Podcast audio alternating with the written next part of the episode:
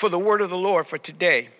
I want to talk to you uh, about what a passage of scripture that I believe most of us, if not all of us, are familiar with. And it's my prayer that today, with the help of the Holy Spirit, uh, we can bring some fresh insight into this portion of Scripture.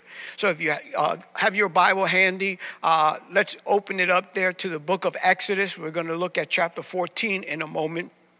But let me set up uh, the scene so you know what was taking place. God has brought about a great deliverance for the, the people of God, the children of Israel. He, through his miraculous acts, have caused the, uh, Pharaoh to let the people of God go, to free them from their bondage in Egypt. And now they have begun their journey to the promised land, to that which God had promised, the place he, God promised He would bring them. So I want to pick up now the account in Exodus chapter 14. I'm going to read the first four verses, and then we're going to drop down to verse 10. Then the Lord gave these instructions to Moses Order the Israelites to turn back and camp by Pi Hahiroth between Migdol and the sea. Camp there along the shore across from Baal Zephon. Then Pharaoh will think the Israelites are confused. They are trapped in the wilderness. And once again, I will harden Pharaoh's heart, and he will chase after you. I have planned this in order to display my glory through Pharaoh and his whole army. After this, the Egyptians will know that I am the Lord. So the Israelites camped there as they were told. Now, as Pharaoh begins to chase them, I'm dropping down to verse 10. As Pharaoh approached, the people of Israel looked up and panicked when they saw the Egyptians overtaking them. They cried out to the Lord and they said to Moses, Why did you bring us out here to die in the wilderness? Weren't there enough graves for us in Egypt? What have you done to us? Why did you make us leave Egypt? Didn't we tell you this uh, would happen while we were still in Egypt? We said, Leave us alone. Let us be slaves to the Egyptians. It's better to be a slave in Egypt than a corpse in the wilderness. But Moses told the people, Don't be afraid. Just stand still and watch the Lord rescue you today. The Egyptians you see today, you will never see again. The Lord Himself will fight for you. Just stay calm. Then the Lord said to Moses, Why are you crying out to me? Tell the people to get moving. Pick up your staff and raise your hand over the sea. Divide the water so the Israelites can walk through the middle of the sea on dry ground. And I will harden the hearts of the Egyptians, and they will charge in after the Israelites. My great glory will be displayed through Pharaoh and his troops, his chariots, and his charioteers. When my glory is displayed through them, all Egypt will see my glory and they will know that I am the Lord. Then the angel of God, who had been leading the people of Israel, moved to the rear of the camp. The pillar of cloud also moved from the front and stood behind them. The cloud settled between the Egyptian and the Israelite camps. As darkness fell, the cloud turned to fire, lighting up the night. But the Egyptians and the Israelites did not approach each other all night. Then Moses raised his hand over the sea, and the Lord opened up a path through the water with a strong east wind. The wind blew all that night, turning the seabed into dry land. So the people of Israel walked through the middle of the, dry, of the sea on dry ground with walls of water on each side. Father, we come before you now, and as always, we humble ourselves and say, God, I have nothing to offer the people. I'm but a mere servant, oh God, a messenger that you have raised up to deliver the word that you have put in my heart. So I trust now for the help of the Holy Spirit to lead and guide every word that I say. And I ask, Father, as always, that you would give all of us an ear to hear what your Spirit wants to say to us today. And I thank you for this word in Jesus' name. Amen. Amen. Okay, so let's recap what we've just read.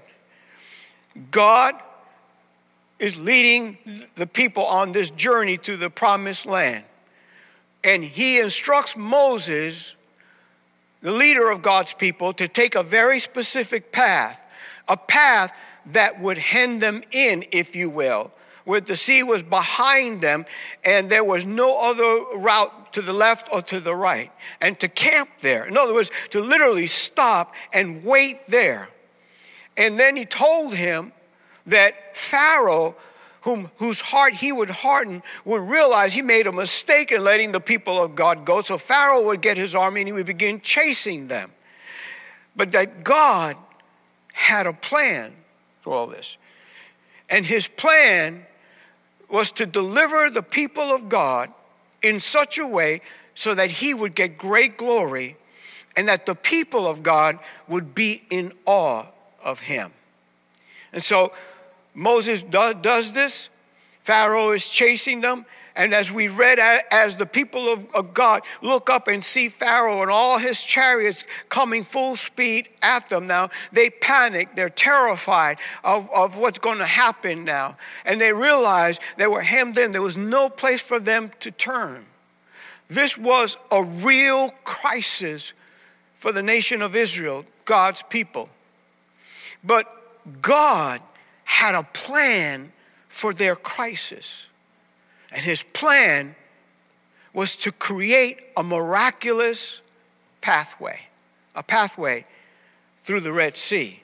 In other words, he was going to do something that would leave no doubt as to who he is and the power, the awesome power that he can display for his people. He would do something that would cause all of his people to not only be in awe of him in that moment, but it would serve future generations, that generation and other generations would always have that recorded to recognize that whenever they find themselves in a crisis in the future, it would be a situation that they would know would never be impossible for their God. Now, let me talk to you about what that means for us here today. Historically, we know what happened, why God did that. But as always, the Word of God is written for us today and it's relevant for us today. So we always want to look at how do we connect this to us. Let me begin with this. Here's the question for today for all of us to, to, to, to ponder Are you part of the people of God? Are we part of God's people? Now, in order to, to say yes to that question, let's remember that there was a specific way for the children of Israel to be part of the people of God. They had to follow the, the, the rite of circumcision for the men. They, they had to be born in the house of Israel and they had to follow the guidelines established by the Lord that was the mark put upon them, the separation as the people of God. Now, for you and I today, to be part of the people of God, to, to be able to call ourselves Christians is much more than being part of some religious organization. It's about understanding that God loves us and that because of the sin factor that we all are born with, God wanted to make a way so that He can put away our sin, He could forgive our sin, so that we can become part of the people of God. And that way was established through His Son, Jesus Christ, on the cross of Calvary. Jesus Christ, God's Son, died on the cross of Calvary so that your sin and my sin could be forgiven. And so that we would have an opportunity, having not only gained forgiveness of sin, but then we can embrace Christ as our Savior and be filled with God's Spirit. The seal that we are the people of God is not attendance or participation in some religious assembly, it is the indwelling of the Spirit of God. And you only receive the indwelling of the Spirit of God when you embrace Jesus Christ as your Savior and you make the decision I am going to be a, a follower, a disciple of Jesus Christ. And when we do that, then we, as part of the people of God, embark on this spiritual journey to the promised land. Now, what's our promised land? Our promised land is the final destination, if you will, of the people of God, and that is eternity with God in heaven.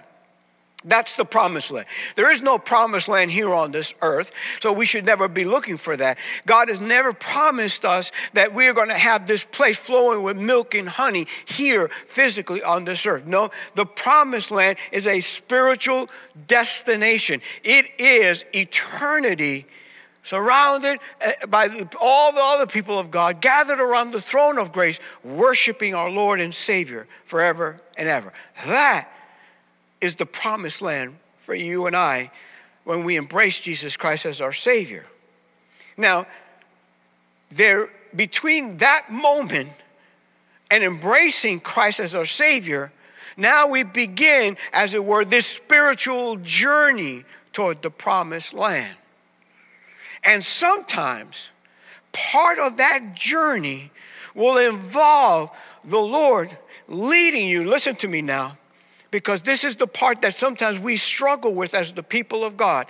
Part of that spiritual journey is that there are times where God will intentionally lead you into a crisis. He will lead you into a situation where, uh, by all human standards, is impossible for you to survive. In other words, there are times where God orchestrates your life and my life where we find ourselves where there is no human solution to the crisis that we find ourselves in. It's a place where we need God to create a miraculous pathway in order to survive. What am I talking about? There are times where you look in the book of Job, right? Job was a righteous man. He was not leading a sinful life. In fact, in those days, by the, by the standard given at that moment, he was a very righteous man who sought after God, who wanted to make sure not only he, but his whole family served God in a righteous fashion. But yet, God allowed Satan to bring all kind of destruction into his life that brought a crisis about a, faith if you will in that moment where he finds himself dealing with illness he finds himself dealing with loss he finds himself in a financial a crisis. All of these things envelop Job at one time. And there are times when we can find ourselves with, in an illness that there's no cure for the doctors have no answer for we know that we're, fine, we're in the current pandemic, which now the new estimate in America is that by March, over a half a million Americans will have lost their lives. Surely we are in a crisis moment physically. There's financial crisis where you can make decisions that are right and still have everything go wrong. Where you can be led by God to do something and find yourself in a place where financially you don't know how you're going to make it. As many right now find themselves in because of this situation. My wife and I were watching a program yesterday where, where not just here in America, but all around the world, people are in financial crisis. They don't even know where their next meal is coming from, let alone how to pay bills or rent, etc. You can find yourself in a crisis where relationships have been torn apart with no possible way of being mended. And even though you've led an obedient life, this crisis has come upon you nonetheless. And right now, like the children of Israel, you might find yourself in a panic. Terrified if you were wondering, how am I going to make it? How am I going to get through this situation? How am I, how's my family going to make it? it? Will this situation ever resolve itself? I don't see a way out. That's the crisis that you find yourself in. And I want you to know today, I want you to listen closely today. God has a plan for your crisis. God has a plan for your crisis. He has a plan to deliver you. He has a plan that's going to create this miraculous pathway, if you will, where He will do something that in this very moment you cannot imagine could even happen. A miraculous pathway. I've titled this message today that God has given me a miraculous pathway. And I want to highlight three things about a miraculous pathway that I hope will encourage you and strengthen you uh, spiritually this morning. The first thing about a miraculous pathway is that the Lord will be your rear guard. Now, what that means is notice that for the children of Israel, when God told them to go through the, the Red Sea, the, the pillar of, uh, of fire and the cloud that led them moved through the rear. And so that they were in that place where uh, uh the, the, the, the, Israel, uh, the Egyptians, excuse me, could not catch up to them uh, because the, they were separated between Egypt and God's people. God stood in that gap and would not allow the Egyptians to catch up to them all that night. What that encourages me with, and what I hope it encourages you with, is that though you may find yourself in a crisis, I want you to know that God will be your rear guard, which means that God will set limits on the enemy's attack in your most vulnerable place. God knows what you and I can bear, and He will not allow the adversary to go beyond that point. Now, here's the other thing I find interesting, a thought that came to my heart that the pillar uh, of fire and the cloud was not just there to protect the children of God from the advancement of the enemy and his attack, but it was also there, listen, to prevent the children of Israel from surrendering. In other words, what God was saying is, you got to go forward. There is no turning back. God cut off the retreat. So they didn't have that opportunity to surrender and think, well, if I just give up, it'll all be easier. No, no, God cut that off. And I would submit to you that God uh, not only will be your rear guard to protect you, but also God is there to encourage you, to motivate you, to let you know there is no turning back you are at that place where you said yes to me, you're going to follow me, and I don't want you to give in because you find yourself in a crisis.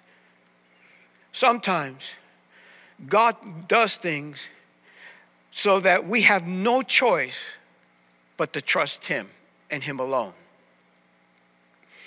So, about this miraculous pathway, here's, that's the first thought. The Lord will be your rear guard.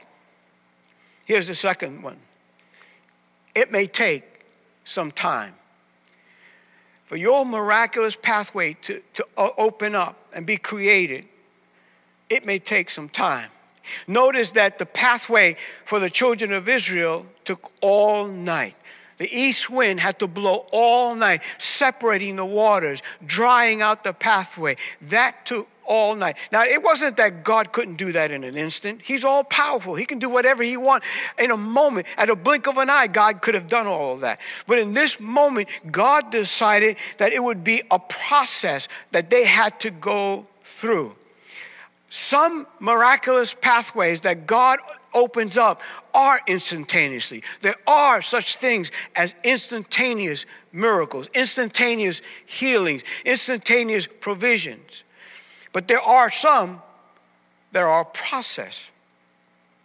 You can go home and read, uh, if you might, you might be already home, but you might read later on Mark chapter 8. And in there, there's a man that was blind that was brought to Jesus, and it took two touches from Jesus to heal him.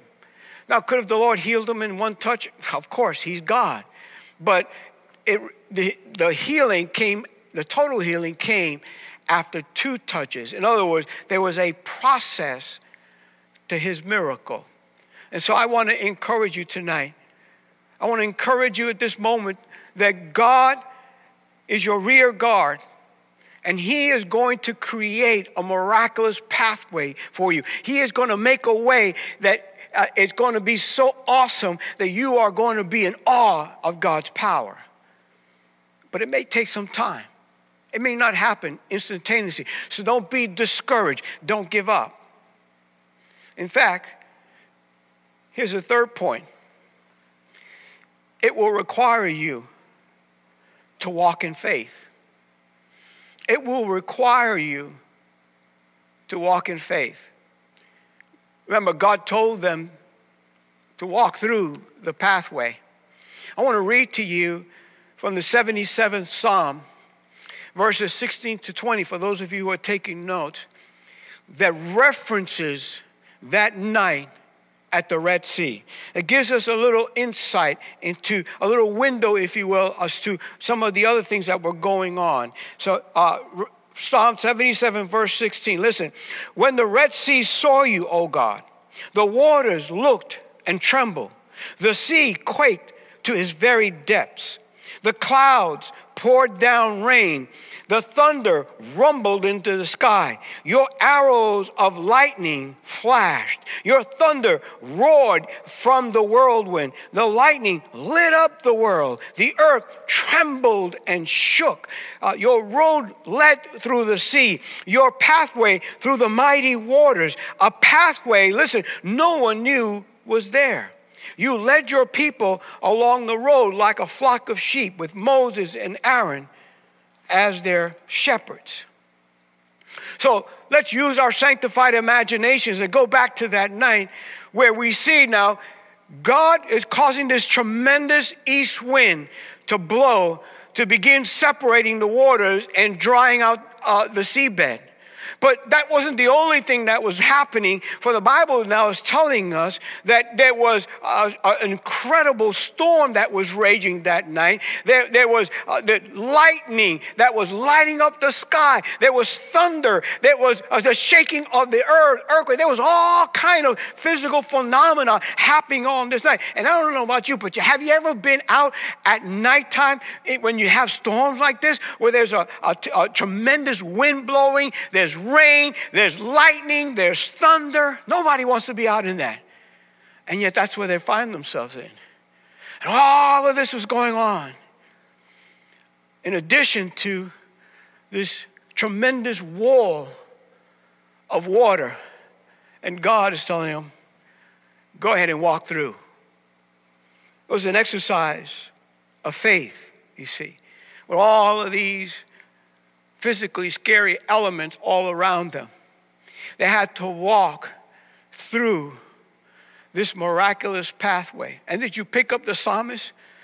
Where they walked through a pathway that nobody knew was there but God. Listen to me. There is a miraculous pathway that God is preparing for your crisis, and you don't know is there. Nobody else knows is there but God already has it mapped out. God already has a miraculous pathway provided for you in your crisis. And even though you don't know it's there, God has already prepared that way. But it's going to require steps of faith on your part and my part. That when you obey, that is when you will come through on the other side, which the children of Israel did. I remember so many years ago in New York, we were in the middle of renovation of the building that God had provided for us. It was a difficult renovation because our financial resources were very, very limited. And we got to a point where we ran out of money. And we still had a very important piece of renovation to do, which would take over $10,000 to do, but we had no money. And Pastor Durso, the senior pastor in New York at the church I attended, I was his associate. He came in and he told me, Carlos, I have sought God, and God is telling us we need to go ahead and trust Him for the finances. So go tell the contractor to do what they need to do. I wish I could tell you I was such a man of faith that I was right there with him, but I took one look at him and said, Pastor, I don't think that's a good idea. I mean, we have no money. How are we going to meet these? Shouldn't we wait? You see, I was also the church treasurer, so I knew very well the financial uh, situation that we were in. And he told me, Carlos, we need to trust the Lord. Well, called the contractor, they did the work, and a few days later, they're looking to get paid. And I'm looking at the pastor in his office and said, We have no money. What are we going to do? He said, I have to trust that what God told me is going to take place, that God's going to provide. We found ourselves, like I said, in a financial crisis. And he went out to lunch. He was called by a man that used to be part of our church. He had retired, had left, uh, and he'd been gone for a couple of years. And suddenly he just called Pastor Durso and said, Can we have some lunch? So Pastor Durso went out to lunch. I stayed in the office, and I'm saying, How could he be eating at this time? We got no money. We got to pay these bills, and we're in trouble, and yet he's eating. This is, I'm, I'm being very transparent. This is all going into this heart of this great man of God. So uh, Pastor Durso returned back from lunch, and I said, Pastor, what are we going to do? And he said, I'll tell you what we're going to do. We're going to deposit this check, and then we're going to pay the bills. And he hands me a check that this brother had given him at lunch told them, God told me to give you this money. And it was more than enough to pay the 10,000 plus that we had in bills. And I looked at him as I looked at this check and I, I got to tell you, I felt about this tall spiritually. And I admired him so much because he didn't allow the crisis to shake his faith. I wish I could tell you I learned from that, but I don't learn so easily sometimes. There was a season where we, we partnered with a missionary in Haiti. Her name is or was Eleanor Workman. She's gone home to be with the Lord. But she was a tremendous woman of God. She ran an orphanage for over 100 children. She had conferences twice a year where she invited over a thousand people to attend her conference, and she did it all by faith. She did not look and call people up and ask for money. She trusted God 100%. I would go down during these conferences and oversee the preaching and the teaching that would go on with some of the pastors that would attend. And right before the conference was scheduled to start, we had a thousand people already in the compound. And she always had a prayer hour at five in the morning. And I'm talking about five in the morning. You can't even, there's no light. The sun hasn't come up. They never put lights on in the church. So you praying in the dark, literally, you can't see that your hand in front of you. And we're praying. And then after that hour of prayer at six o'clock, the sun is just starting to come up. She comes up to me. She goes, I need you to come with mama for a few moments. That's everybody called her mama. So we went up to her uh, room, which was on top of the roof of the orphanage. And she goes, You have to pray with mama. Mama has no money to do breakfast for these thousand people. And I looked at her okay, because we, we have to pray because God, God has to provide this money for breakfast. So we began praying, and we had not prayed five minutes. And her prayer was totally different than my prayer. My prayer was, oh God, where are we going to do, God? Her prayer was, Lord, you told me to do this, so you have to provide. It's on you, God. So full of faith. And as we began praying, all of a sudden we heard a honking car at the door. And in drives a pastor from another state who had come down for the conference. and he finds out where we're at. He comes up and he said, Mama, before I left, God told me to give you this money. And it was thousands of dollars that would cover breakfast for everybody. She said, Thank you, brother, for obeying the Lord. She just turns to one of her uh, uh, workers and says, Here, go get breakfast for everybody. Thank you, Jesus. You are faithful to everything you promised to do. And I just sat there and I, I felt, God, I don't know you like that woman knows you. When I get into a crisis, I get like the children of Israel. I begin to panic. I begin to wonder, how are we going to do this? What are we going to do about that? How are we going to make this thing meet? But God sometimes creates a crisis where you don't have an answer for, where the only thing you have is to trust Him because He will make a miraculous pathway through your crisis. Worship team, if you would come, please. We're talking this morning about a miraculous pathway. The children of Israel got all the way through on the other side. And they began to worship and celebrate and praise the Lord, who not only got them through, but also destroyed their adversary. Let me remind you and recap about my points. You find yourself in a crisis today. Listen, the Lord will be your rear guard. He will watch over and protect you to the measure that He will not allow you to be broken. He knows the limitations of what you can bear. You have to trust Him on that, that He will go allow the enemy to go only so far in your crisis. Your pathway may take time to unfold. It may not happen in this moment that we're going to about close as we pray. It may not be instantaneous, but you have to trust that God has a plan for your crisis.